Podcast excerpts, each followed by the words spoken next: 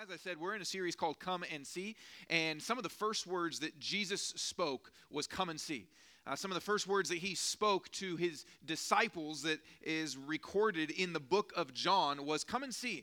And people are interested in what, what is life with Jesus about, or who is this person, or what might life with him be like? And Jesus simply says, come and see. And I think this is a is a great uh, just kind of invitation to any of us. If you're a Christian, it's a it's a good invitation to, to see, hey, come and see what Jesus is all about, because so many times in our lives there's competing invitations to come and see what life is in some other kind of uh, philosophy or in some other way of life. And if you're not a Christian, or you're kind of exploring what uh, Jesus or Christianity or all that stuff is about, it's an invitation to you to say, hey, come explore what is it might be like to live life in relationship with Jesus. Come explore what it might be like to in, to investigate who he is and and what he's done. And and as we as we get into it today, we're we're just going to really start with this question, which is, what does Jesus want for you? And this is not a question I'm assuming that you kind of walked in here with, and yet it's a it's a really important question. If you're a Christian, it's an important question, because you become a Christian at some point in your life, but but that's just a point in time, and then there's there's so much more after that.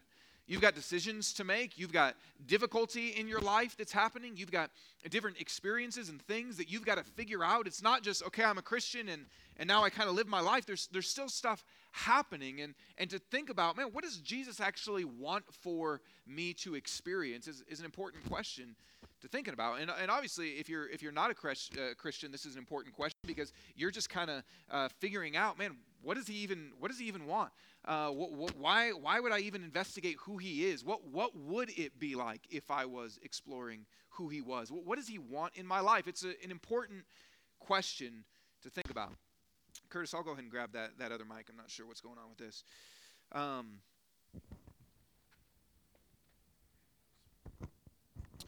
All right, here we go. We're going. We're going handheld today. That's, that's we have some handheld fans in the in the in the in the church today. Uh, all right. So so let me start with let me start with saying this. It's not. What if you ask this question? What does Jesus want for you? Here here's what it's not.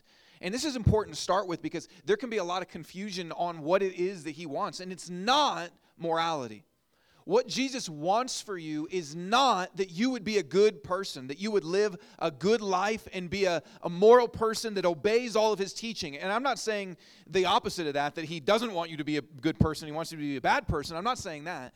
But the main thing that Jesus is after in your life, the main thing that Jesus wants for your life is not, hey, that you would just be a good person, that you would be an upstanding individual, that you would obey him, that you would live a good life, that you would be a loving person. That is not what Jesus mainly wants in your life. It's also not even forgiveness. And sometimes we, we may think about it in that terms of, you know, what does Jesus want from me? Well, he mainly wants me to just, you know, come to Jesus. He'll forgive you of your sins. And, and that's not mainly what Jesus is after in your life, though he does want you to experience forgiveness. There's something much more that Jesus is after in our life than, than either of those things, even though that might be what we often think is, what does God want from me? What does Jesus want from me? He wants me to live a good life, wants me to be a loving person. Maybe he wants me to be like him or live my life uh, doing what he would have me do, or, or maybe it's that he just wants me to experience forgiveness. And, and those are all true, but that's not mainly what Jesus wants in your life. So, so what is it that Jesus wants for us in our life? And and we're going to look at uh, the the very close to the very end of uh, a book in the Bible written by a man named John, and a story that really helps us to understand this, of what it is that Jesus wants for us. So, and you may have heard this story, but but here's what happens. Jesus dies, then he resurrects. He comes he comes back to life, and it says this. Now Thomas, one of the twelve, called the twin, so he was a twin apparently, uh, was not with them when Jesus came. So Jesus appeared to all of his disciples, but but not this guy. He wasn't. He was sleeping in, or something was happening with him. So the other disciples told him, "We have seen the Lord." But he said to them, "Unless I see in his hands the mark of the nails, and place my fingers into the mark of the nails, and place my hand into his side," because a spear also went through Jesus' side. He says, "Unless that happens, I will never believe." Eight days later, his disciples were inside again, and Thomas was with them. And although the doors were locked, Jesus came and stood among them and said, "Peace be with you."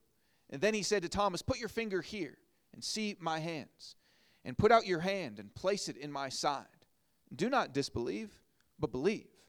And Thomas answered him, "My Lord and my God." And Jesus said to him, "Have you believed because you have seen me? Blessed are those who have not seen and yet have believed."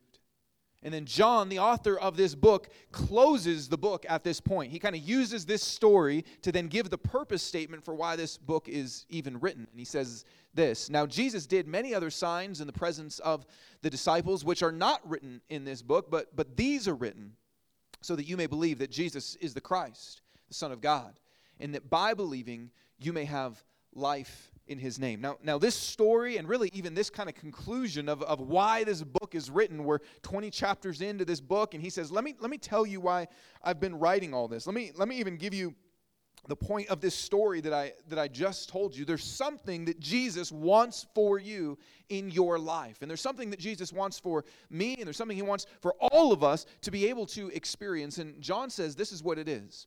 It's that we would have life in his name. That we would have life in his name. Th- this is the thing that Jesus wants for us. What does he want for you? Is it, is it forgiveness mainly? No. Is it morality mainly? No. What John says is, here, here's what Jesus wants for you to experience. Here, here's what he wants. He wants you to have life in his name. Now, that's weird language, right? You, you, we don't hear that very often. We don't say that very often. That, that's kind of a phrase, life in his name, that, that can be kind of difficult to understand. So so let me just kind of explain a little bit with, with some examples of, of what this means, that Jesus wants us to have life in his name. If you think about, if you think about, um, this was a few years ago. There was a, a bombing in Paris at Charlie Hebdo, which is a, um, like a... They, they, I don't know why I'm losing the word, but they, they print stuff. They're like a newspaper magazine company, okay? And uh, and they they printed um, a cartoon of Muhammad, and some people got very upset about that, and there was a bombing, and several people died. This was a few years ago, if you remember this, right? And then what began to happen is there was a hashtag and signs of, uh, and, you know, I had to look up how to say this, but "Je suis Charlie," you know, which means uh, I am Charlie. It kind of looks like Jesus is Charlie if you're dyslexic, but that's not what it says. Um, when I first looked at that, I was like, Jesus is not Charlie. What does this mean, you know? But "Je suis Charlie" means I am Charlie. Okay, and, and and it says, this is an article from Slate, which hashtag I am, the default mode of showing solidarity in the hashtag era. And it talks about this, but several other examples where people say, in the middle of, the, there's an attack on Charlie Hebdo, and then people say, I am Charlie. I am Charlie. And, and here's what, here's what uh, the author of this article said. "We express empathy, outrage, and horror by subsuming ourselves into victims' identities." So to say, I am Charlie, to say that doesn't it doesn't mean we're having some sort of identity crisis. We don't know who we are anymore. It's saying, I so am identifying with you that I am subsuming myself into your identity. I'm ent- I am sharing your name. I'm entering into your name as an expression. What, what does solidarity even mean? It, it means that I'm becoming solidified with who you are, that my identity is so subsumed in who you are that I am I am you. So this is one example, or, or a recent example. Nike um, recently launched a campaign uh, with Colin Kaepernick, and and some people, very upset about that, ripping up their Nike stuff. Uh, very upset. If you don't know who Colin Kaepernick is, he's kind of the guy that's famous for kneeling during the national anthem, during N F L games.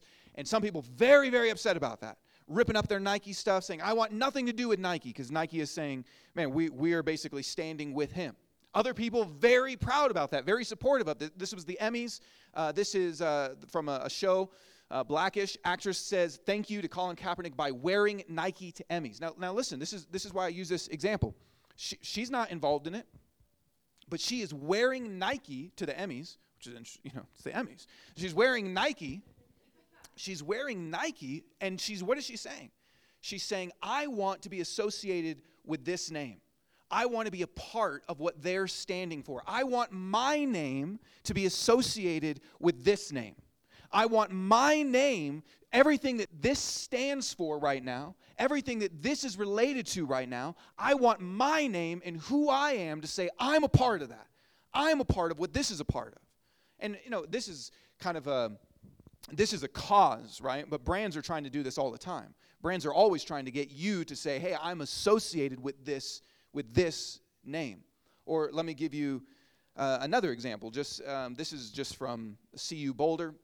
I don't know if we have any buffs here today, um, but in, in C U Boulder, but you can think about this just with your alma mater, or if you went, if you went to a college, and you can think about this. Everybody kind of has some sort of mascot or some sort of thing, and you're not, you don't just go to C U Boulder, or I, I went to a Seattle Pacific University, and you don't just go there. You are whatever that thing is, right? You are a Husky, or you are a Buff, or you are a Hoosier, or you are a Falcon. That's what I am, apparently. Um, I mean, I don't like introduce myself that way, but the but this is an article taught from a couple years ago, just uh, from their kind of website, saying, what does it mean to be a Buff? And they say, being a Buff isn't just a title that you get for going to C U Boulder. No, being a Buff means getting involved, going to the sports games and making friends. Being a Buff is about going to Cosmos Pizza at one thirty a.m. and chowing down. But most importantly, being a Buff is about taking pride in the beautiful place we all get to call our home. So all, all of these things, look, this is a little bit of what it means to have life in the name. See, what does it mean? Life in the name means there's this name, there's this identity, there's this kind of association, and I want to say I'm a part of that, whether that's saying, hey, I, I identify with what Nike identifies with, so I'm a part of that. Or if I say, hey, I am, I don't just go to C U Boulder, I'm a Buff, and I want to be identified with everything that's in that name. Or if I say, man, there's there's people that are struggling, there's people that are suffering, and I want my identity to share with them as an expression of we're the same, solidarity, saying I'm a part of that. Or a, another example, the last one that I, I was kind of thinking of is my wife and I adopted about a year ago, and um, coming up, kind of celebrating that year anniversary, an idea that we got from um, another pastor that adopted is we're going to, and I'm not expecting you guys to celebrate this, but we're going to celebrate Davis Day. That's my last name. Um, it's not just a random name that we picked, but uh, we're going to celebrate Johnson Day. That's just what we're calling it. Um, we're going to celebrate Davis Day. And the reason for that is to say, hey, you have been brought into this name. You've been given this name now. That we didn't we didn't just we didn't just go find you and say, hey, how's it going? Yeah, we'll kind of help you out. We said, no, you are brought into this name. And our heart for you, our desire for you, what we want for you is to experience life in this name. See, when we when we adopted, everything that my name is, everything that our name is, they now get. For for good and for bad, right? Everything that my name is, they get. They get all the privileges and all the rights and all the experiences that are associated with this name. So what does life in his name mean? See, this is what this is what Jesus wants for us. He wants us to experience life connected. He wants us to experience life connected to everything that he is, to all that he's done, to his identity. He wants our identity to be wrapped up in who he is and what he's done, what his name is. He wants us not to just not to just say, oh yeah, there's Jesus, and I and he wants me to kind of follow him or be like him, or he wants to teach me things. No, he wants us to be subsumed in his identity, to get all the privileges and all the rights that are connected to who he is and what he's done. Now listen, you're going to experience life connected to something. You will experience your life connected to something. It, it might be that the experience of your life is mainly experienced about, I've got these goals in life, kind of future-oriented. Here's things I'm trying to do. And so the experience of your life right here is kind of mainly experienced through the lens of, I'm trying to get to this place. Or, or for some of us, it might be that there's things in your past that you are currently experiencing life. What's the experience of your life? It might be that you are having life in an experience of, this was done to me, this happened to me. There's a disappointment. There's something I wasn't able to have, something I wasn't able to get, something that was tragic in my life, and your experience of life right now is mainly connected to that. Or, or it might be that your experience of life right now is based on some sort of identity. Some sort of identity. Something that you say, this is who I am. And it might be that that's going really well. Man, this is who I am. I'm a successful person. Or this is who I am. I'm a, I'm a good father, or I'm a good mom, or I'm a good husband, or a good friend. And this is your identity, and it's going well, and that's kind of how you're experiencing life. Or it might be, and many people feel this way, man, I don't want my identity to be this, but it's what I feel like it is. Like, man, my identity might be in being a mom or a dad, and I feel like I'm doing really poorly at that. Or I don't want that to be my identity. I want it to be in being a successful person. Or I want it to be in being a successful person, and yet I'm a failure. Or you feel that way. And so our, our life is experienced from some vantage point. And what Jesus says that he wants for you, listen to this, is not just to forgive you. It's not just to teach you, for you to live a moral life. He's saying, I want you to experience all of your life connected to all that I am, to be brought into it, to be subsumed, submerged, that everything I've done and everything that I've worked for and all that I am, I want to share that with you and give you all the privileges of that and all the rights of that and all the experiences of that. See, Jesus doesn't just want to save you, in some sense of not have you go to hell. He wants to actually relate with you. He wants to actually have you sharing in his name. This is what John says. This is the life that he wants for you. So how do we get that? How do we get life? How how can we live connected to all that he is? If if what it means to have life in his name is to live our life connected to all that he is, how can we do that? How can we get that? So so just think for a minute. How, how do you get how do you get the life that you have right now? And this is simplistic in, in some ways, but I, but I want you to think about this. The way that we get the life that we have right now is mainly through our beliefs. See, why do you choose the things that you choose? E- even from just w- wherever you ate last night. You know, some, maybe it was home. Okay, well, great. Then that was a op- that was a choice that you made based on some belief of, hey, I've only got a certain amount of money, or I don't like the way anyone cooks, or I don't want to drive, or whatever it was. That you made a choice based on some beliefs that you had. But if you said, hey, I'm going to go to this restaurant, maybe uh, like like I, my you know sometimes people give me a hard time because I'm just like, hey, I'm not going to eat anywhere unless it's on a list. You know, I want the I want to go to the top ten cheapest tacos in Denver, top twenty-five best restaurants, or top cool, whatever. Like, I only go to places on list, but all that is my, so you, if you own a restaurant, you could sucker me in by just making a blog and putting it on a list, and then I'd go to it and be like, it's on a list, you know.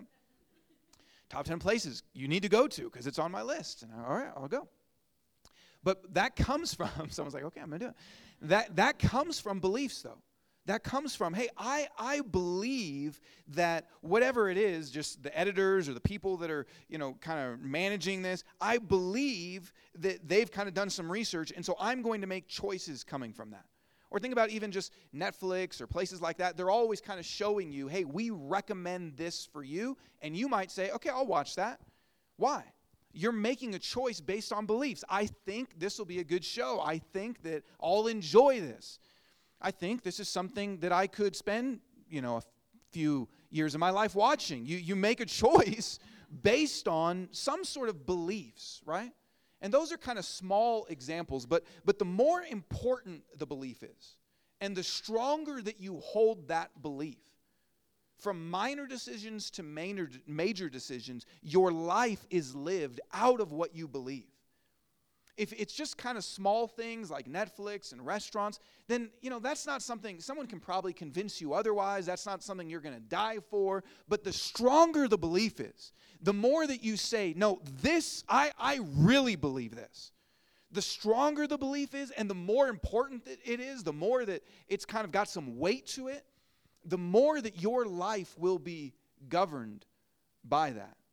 There's an example of this that, that I came across uh, a few years ago, that there was a, a soldier in World War Two, a Japanese soldier. And maybe some of you have heard this. The story's kind of a, a few years old now, but there was a, a soldier in, in Japan that that the war is over, the war is done, but he doesn't believe it. He doesn't believe it, and, and this is uh, an article from when he died, but his name is Hiroo Onoda. He's a soldier who hid in the jungle for decades. For decades. The wor- World War Two is done, and for thirty-plus years, for thirty-plus years, he says, I don't believe it. And he keeps fighting. For thir- Think about that. Here's, here's kind of a, a quote from the article. It says, a few survivors refused to believe the dropped leaflets and radio announcements saying the war had been lost. Lieutenant Onoda, an intelligence officer trained in guerrilla tactics and three enlisted men with him, found leaflets proclaiming the war's end, but they believed they were enemy propaganda. So there's a belief that they had.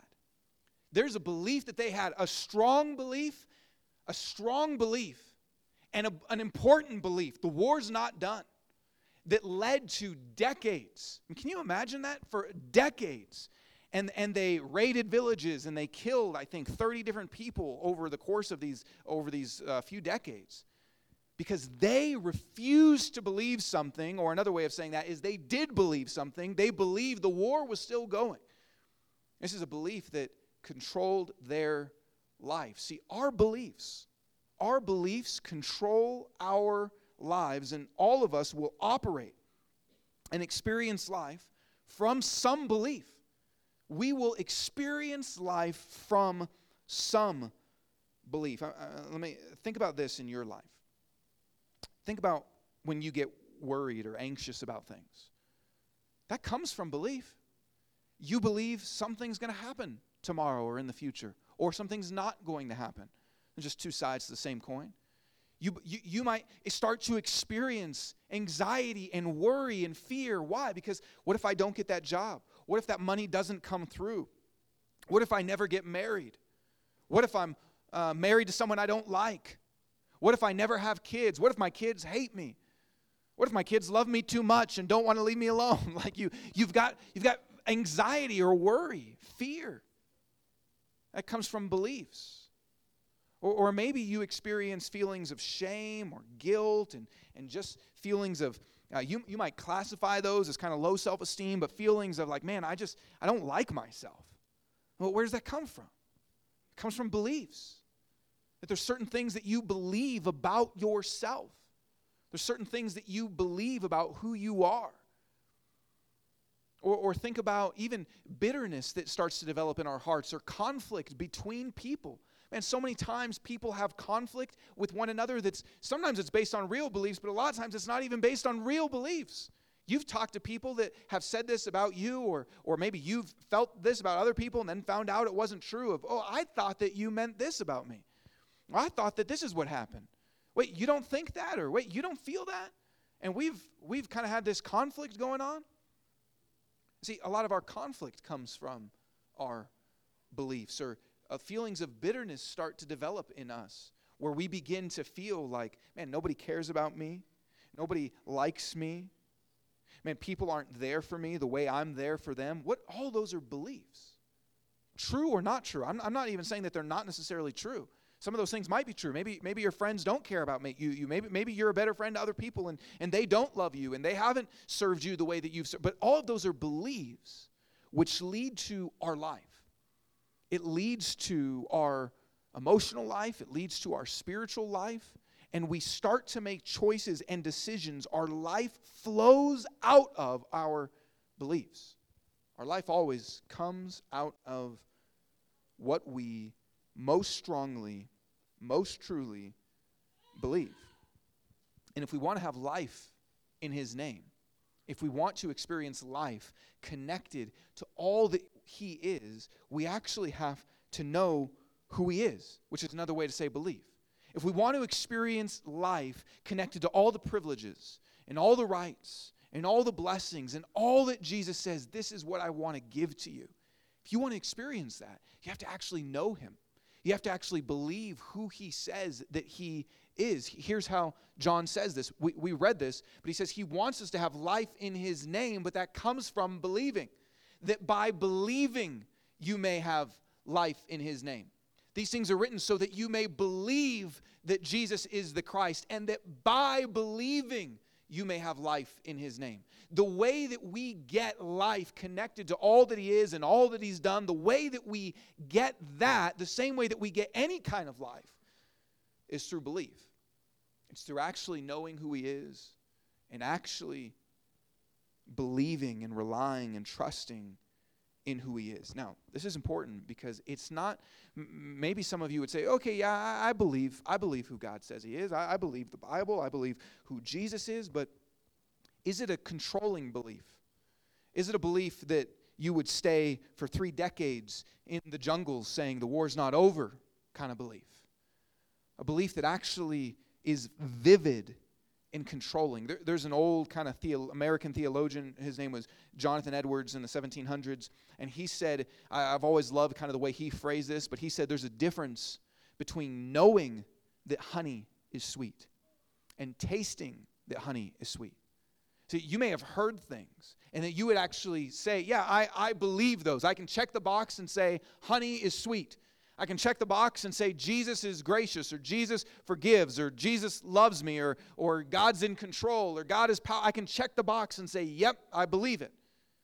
But there's a difference between knowing something in that kind of belief and experientially tasting it.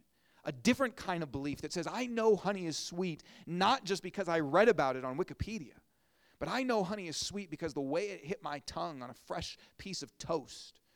And you go, that kind of honey. And if you don't like honey, you're like, this is gross. But if you like honey, and you go, man, that just kind of creamy honey, man, that is sweet. And I know it not because I read about it, but I felt it. I tasted it. I experienced it. See, the way that we live life connected to all that he is is through belief, but it's got to be a vivid, experiential belief. And this is part of what's going on with Thomas. You see, part of what's going on with Thomas, Thomas had been with Jesus for several years. He had, he had been with Jesus for several years, and Jesus is teaching him. Jesus is always saying who he is. Jesus is always saying, here's who I am. I'm the door. I'm the living water. I'm the bread of life. He, Jesus is teaching his disciples for several years. So Thomas believed in some way who Jesus was. Thomas believed. He knew. He, he understood in some way, and yet, when it came time for it, there was something that Thomas still didn't grasp, something he still hadn't tasted, something he still hadn't experienced at a deeper level. This is part of what Jesus is doing, is moving Thomas from what we might call kind of an intellectual belief in some way to an experiential belief. It's the same thing that, that we need. It's the same thing that we need because there might be for you something that you believe about God. But it, it, a lot of times we say it like this. If, if you're a Christian, we say, man, I know it here, but I don't know it here. And see, this is the kind of belief that actually controls our life, though, is the things that you know here.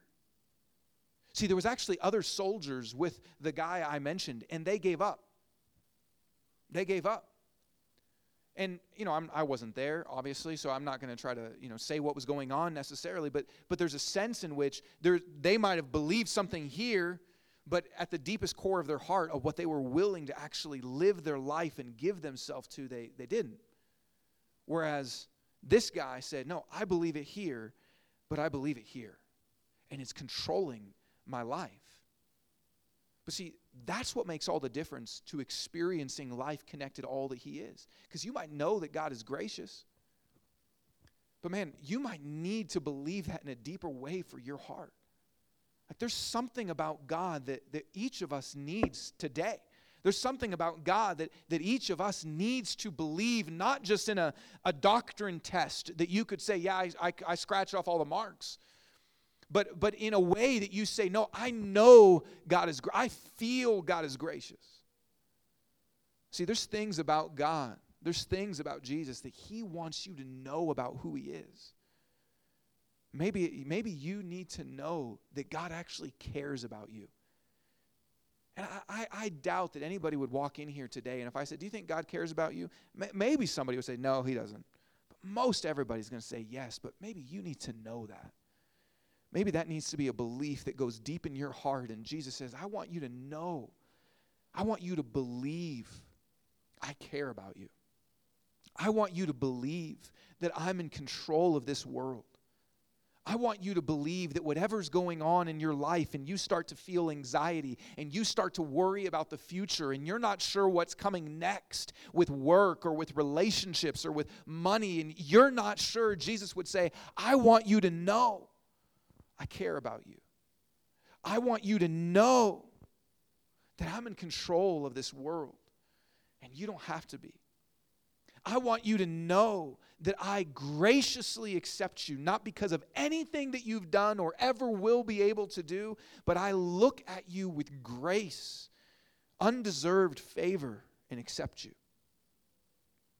And you struggle with saying, man, I, I, I, I'm not as far as I want to be. I, I want to make more progress in life. Why am I still here? You know, why have I not grown in the ways I've wanted to grow? And, and Jesus says, look, I know you believe this already. But I want you to taste it. I want you to taste that I have died and forgiven you of everything you've ever done and anything you ever will do, and that you're mine. I want you to taste that you belong to me. I want you to taste these things. See, that kind of belief, that kind of belief is what actually allows us to experience life connected to his name. Look, back to kind of my example with adoption. That's what I want for my kids. What I want for my kids is for them to experience life in my name, everything that it means to be a part of our family and to share our last name. I want them to experience that. But in order for them to experience that, in some ways, they have got to really know who I am. They've got to know that I, I'm, I want good for them. They've got to know that they can trust me. They've got to know that I care for them, not just have read it in paperwork that they were told by a social worker. Hey, they care for you. Hey, they're good people. They have to experience my goodness, my care, my trustworthiness, my protection. That's the way that they begin to experience life in my name. And that's what God says he wants for us, is for us to experience life connected to everything he is. But the only way that happens is as we actually get to know him. And Jesus is saying, and the, the author of the book, John, that, that writes this, is saying, come here. Come look. Come let your belief develop. Jesus is saying, I want to show you who I am. I want to reveal to you who I am.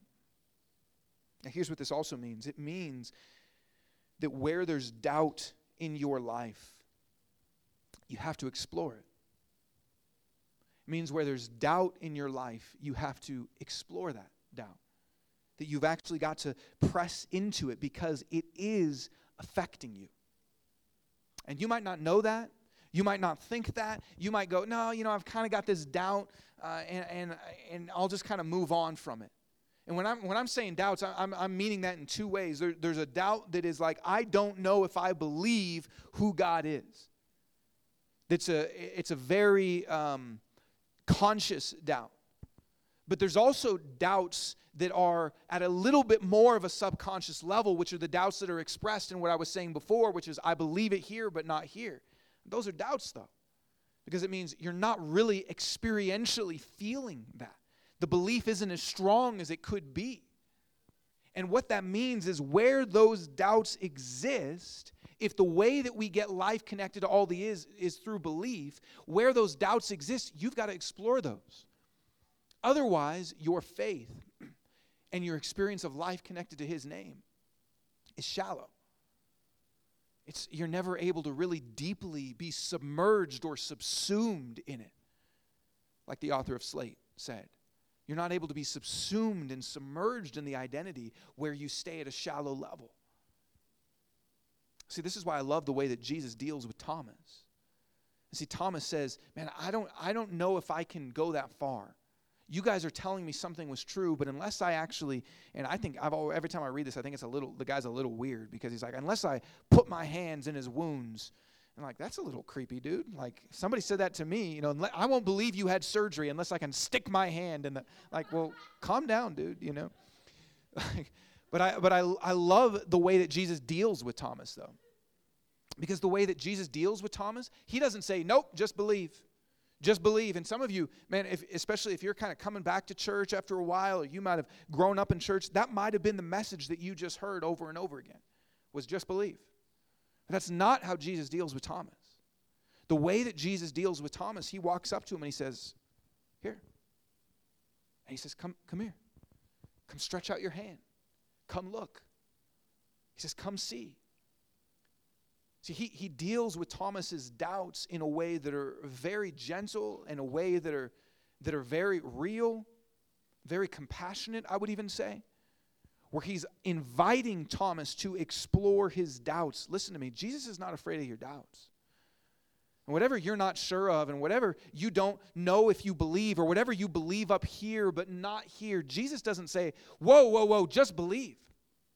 Jesus wants you to explore that. He wants you to push into that. Because you know what happens? If you do that, if you do that, on the other side of that, Thomas gives the most profound confession of who Jesus is, in some ways in the whole Bible, but definitely in the book of John, where when he actually pushes into his doubts and explores them and looks at Jesus, he then says, my Lord, my God. Nobody has the doubts that Thomas had, but nobody had the belief that Thomas had. And it came through pushing in.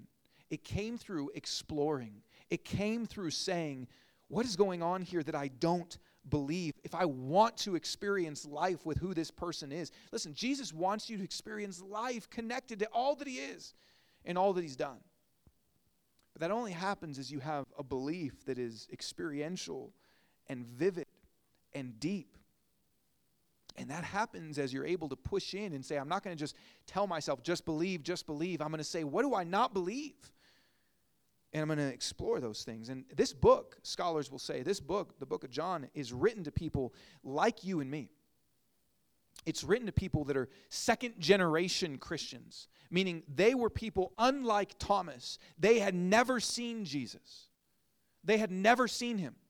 They didn't see him raised from the dead. They didn't see him crucified. They didn't walk with him and talk with him. They didn't see anything of that. They had just heard about it. That's you and me. None of you have seen Jesus. None of you have walked with him and talked with him and, and actually saw the crucifixion. And you might have seen it on a movie, but, but none of us have seen Jesus. And this book is written to people like that. It's written to people that had heard about it.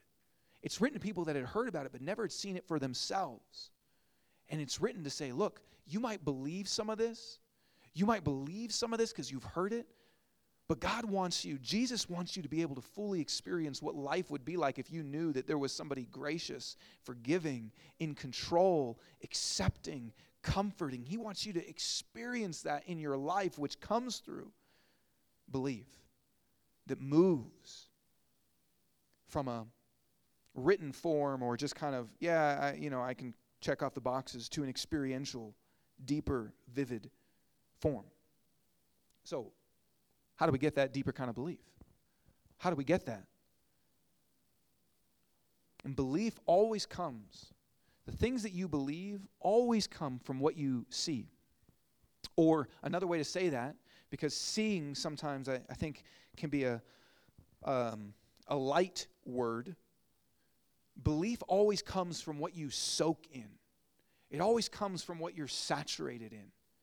The things that you and the things that you and I believe, and especially the things that you and I believe most deeply, comes from what we have been soaked in and saturated in. That that can be from your parents. There's things that you believe because you grew up in their home.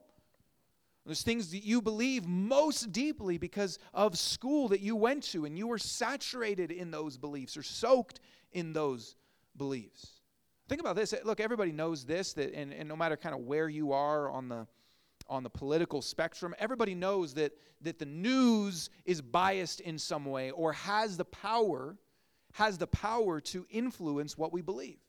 So if you're more left political leaning, then you go, yeah, the right is always kind of pushing their propaganda and always trying to, you know, influence people, and that's not good. And if you're on the right, you say the same thing about people on the left, that, yeah, it's just, it's the liberal media, and they're just trying to influence what you think. But everybody agrees that what you soak in, the messages that you hear over and over again, is what influences you. There's this uh, website called All Sides, which is a news kind of website, and it shows often the same headlines, but showing how different people represent them. So, like, for one example, and this is from, I think, a year ago or something, but it says, this is from the left. As Trump defends his firing of Comey, that was the F B I director, White House spins a narrative of strength and decisive action. So saying, look, Trump fired this guy, and the White House is making this big spin on everything. And the right says, ten times Democrats slammed James Comey, called for his firing. So they're saying, look, everybody is just slamming and insulting this poor guy. Or I'll, I'll do this one, that um, the bipartisan case against James Comey. This is from the right. So they're saying, look, nobody likes this guy. Everybody hates him. Get him out of there. And they say, Trump assails Democrats for hypocrisy over Comey. Saying, Trump's attacking us. There's hypocrisy. See, everybody's got these different sides. But I, I appreciate this website, because what it's saying is this. What happens if you just soak over here? Or what happens if you just soak over here? That's going to influence your beliefs. It's going to influence your beliefs. What, this is why Facebook got in trouble, because they, they uh, their algorithm was kind of uh, designed to only give you certain articles to influence belief. This is why the Russians got in trouble for trying to give things that influence belief. So it's kind of just continually you're seeing certain things that influence. So, I mean, the point is this. Your beliefs come from what you soak in. Your beliefs, things that influence decisions you make, things that influence your outlook on politics and the world and what, cho- it all comes from what you soak in, from what you're saturated in. You you know that. I mean, we know that, but it's it's something that applies to this as well. Because if we want life in His name, if we want life connected to all that He is and all that He's done, that means that we have to actually know Him, believe in Him. But in order to have that, we actually have to soak in who He is. Here's what this means. Jesus wants to be the loudest voice in your life. It means that Jesus wants the loudest voice that you hear that's influencing your beliefs to be His. He wants the thing that's most shaping you, most affecting your choices, most affecting your emotional life, most affecting your kind of practical goals and orientation in life. He wants that to be His voice. Now, a lot of times the way that we approach kind of life and our choices and our decisions is we might have kind of favorite authors that we read that influence where we go. Or a lot of times it's not even that. It's, it's we just say, I need to look inside. What do I think? What do I say? I need to follow my heart and listen to myself. And Jesus says, you know what I want for you? I want you to experience life connected to all that I am, which comes from knowing who I am, believing who I am, which comes from soaking in my voice and listening to me, seeing who I am. This is why John says this.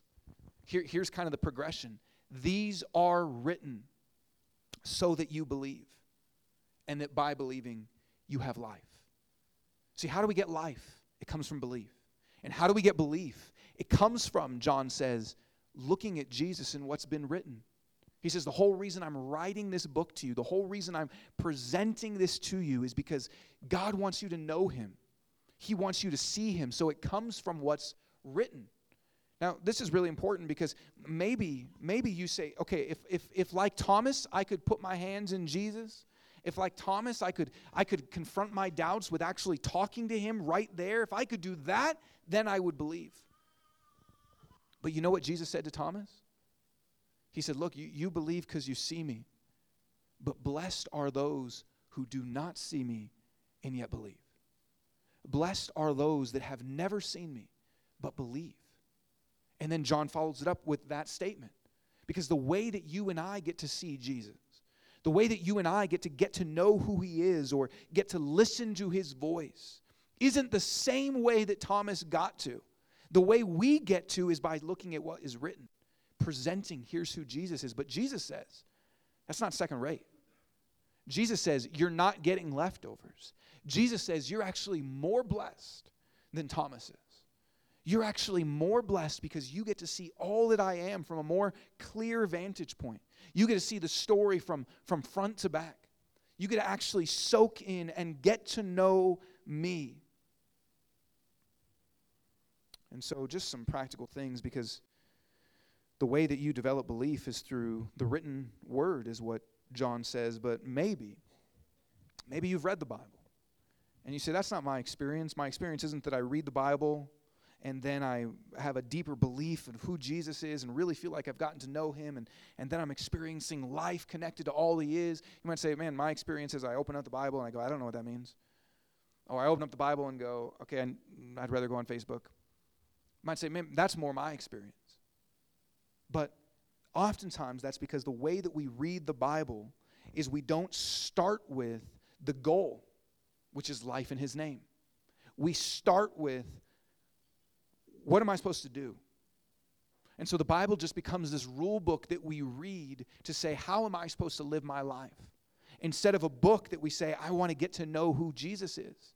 I want to actually spend time getting to know him so that I can experience life connected to all that he is. And if you start there, if your posture and your approach begins with what John tells us Jesus actually wants for us, is I start with, I want to get to know who Jesus is. And so I read this book saying, God, would you show me who you are? Would you help me to listen to your voice and know you so that I have a deeper experiential belief, so that I can enjoy life connected to all that you are? So here's what this means.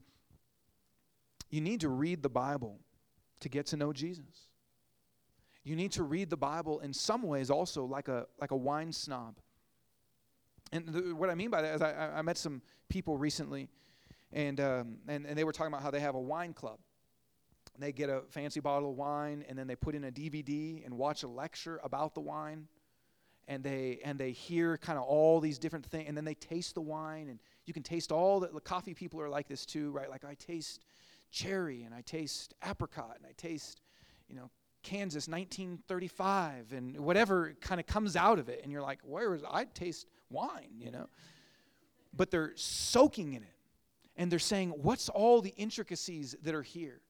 I really want to get to know that. You know what happens, though, if you drink coffee like that, or you drink wine like that, or you drink, um, I don't know, or whatever, just anytime you're kind of a snob about something, two things happen. People don't like you first, but then second thing that happens, I'm joking, that's not true.